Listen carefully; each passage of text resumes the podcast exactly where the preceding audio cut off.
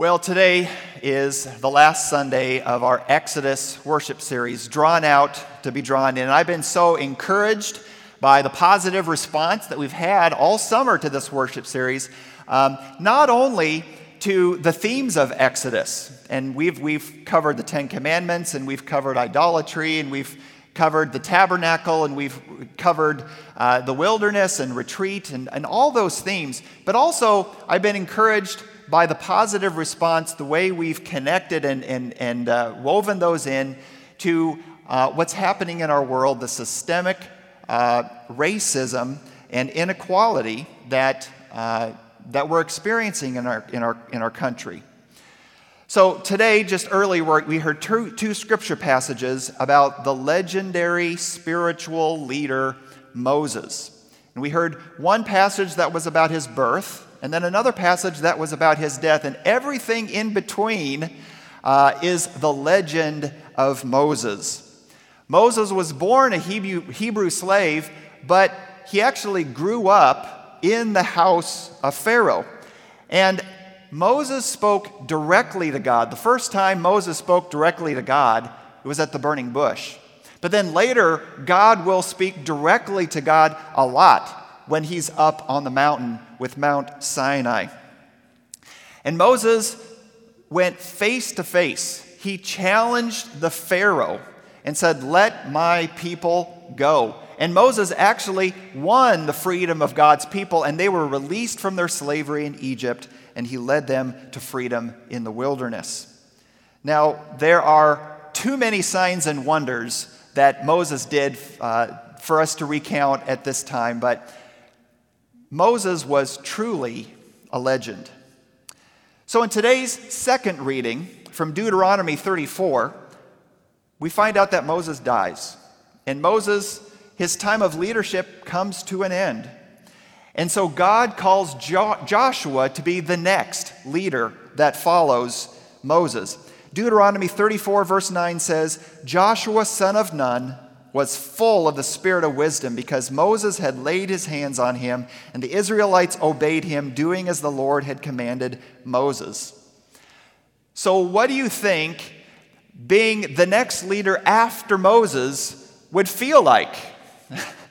well, I imagine that that would be a little bit intimidating. I think I would feel a little bit inadequate to, to live up uh, to that, you know, to the reputation of Moses.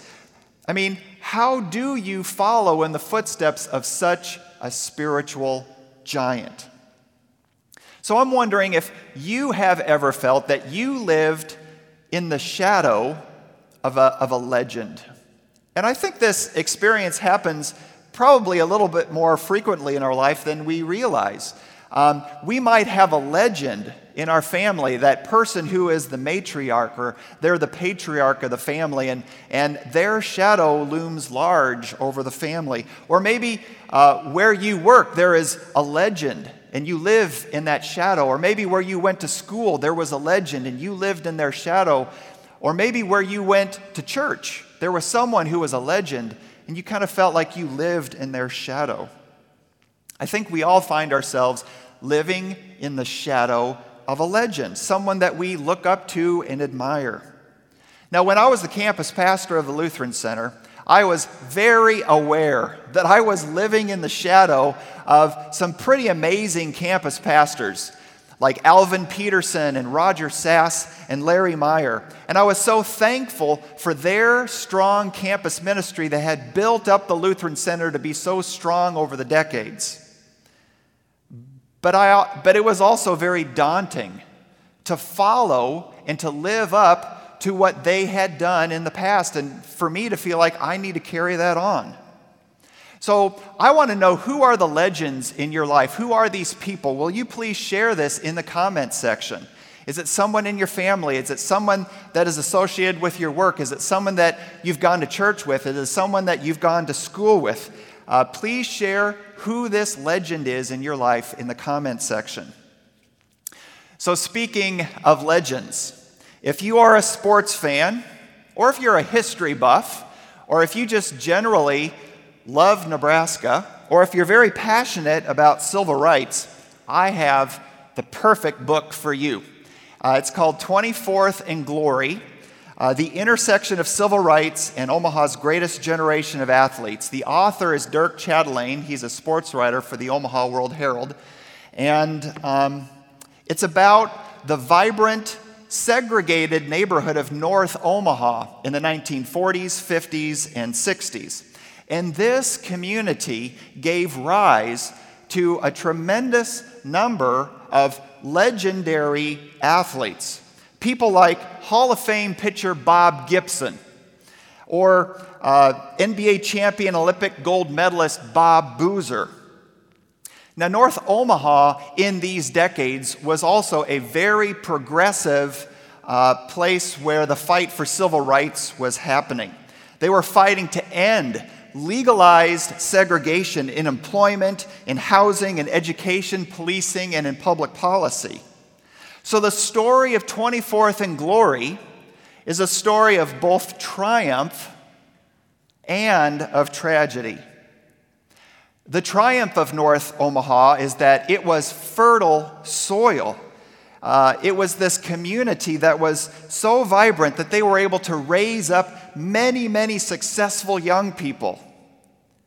But the tragedy of North Omaha is that in their fight for civil rights, the rest of Omaha, and it was white Omaha, they fought back harder and they ultimately broke the community of North Omaha, and their vibrancy has not returned to this day.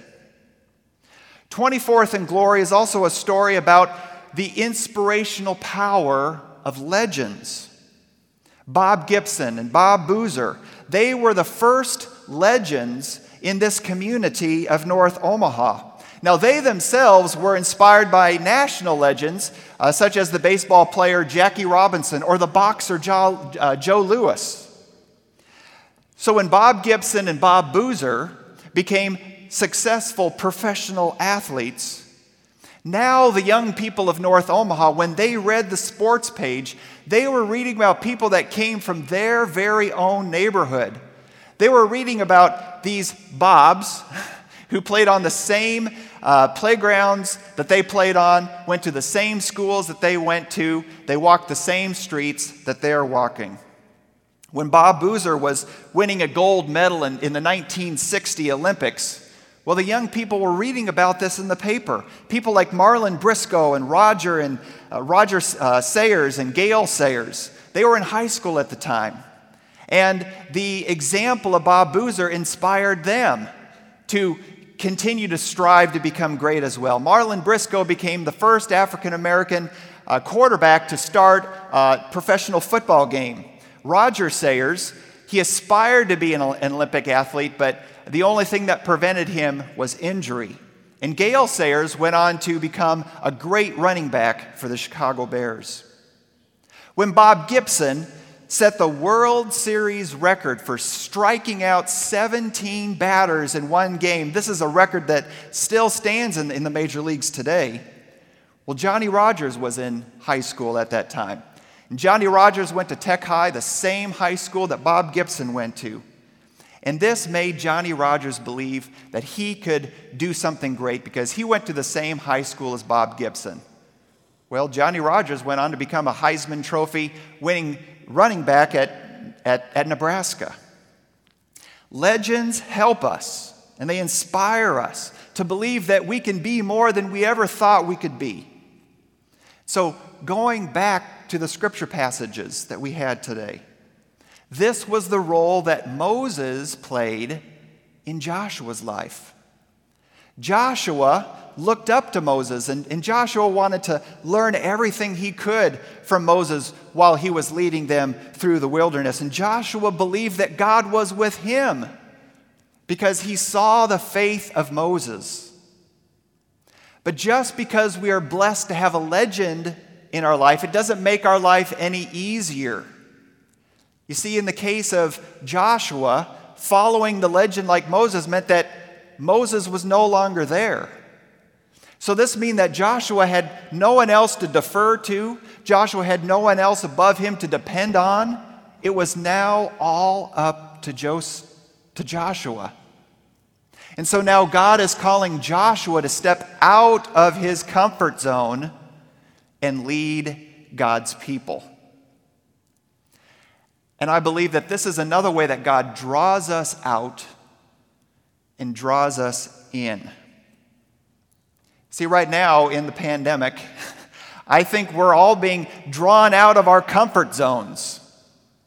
Worshiping online, that's outside of our comfort zone. I'm preaching to a nearly empty room to cameras, and that's outside of my comfort zone. Doing council meetings and doing children's ministry and doing youth group and doing Bible studies and doing grief support groups on Zoom is outside of our comfort zone. But God did not give us a spirit of weakness to just fall apart because something's hard. God gave us a spirit of faith, of hope, of resilience. And I am so proud of the community of Sheridan during this time of the pandemic because we have been resilient, we have been adaptable. We have stayed true to our mission, a mission that is more important now than it's ever been. We are a community of Christ's faithful followers who have been called by God to love deeply, grow spiritually, and share abundantly. So we have all been drawn out of our comfort zones. Kind of reminds me of Peter when Jesus was walking on the water in the storm and Jesus said, Come out to me. And, and Peter did. Peter was stepping out of his comfort zone. I think that's what faith feels like. Faith doesn't always feel comfortable. Sometimes faith calls us outside of our comfort zone. So God is drawing us out to draw us in to an experience of faithfulness that is so that we can experience that faith is stronger than the pandemic. I've also been so proud of our community because the way that we have again stepped out of our comfort zone and we've been examining the systemic racism that is the everyday experience of our African American neighbors. But I think for a lot of us who are white, it's kind of a new reality that we're beginning to discover. And God has been using this time to draw us out of our very limited perspective on the world and drawing us into a bigger experience, uh, experiences of other and more and more people, the experiences of pain and injustice that our black neighbors experience on a daily basis.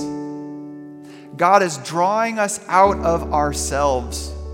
And this is a good thing. When God draws us out of ourselves, we learn to love. We learn to be empathetic. We learn to be compassionate. We learn to understand. So these are not easy days for us to walk together.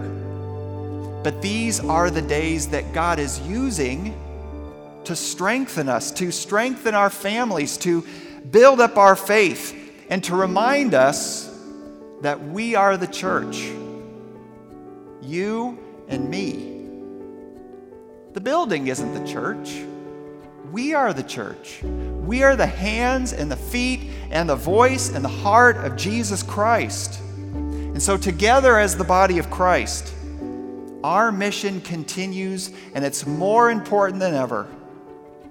We are to love and we are to grow and we are to share.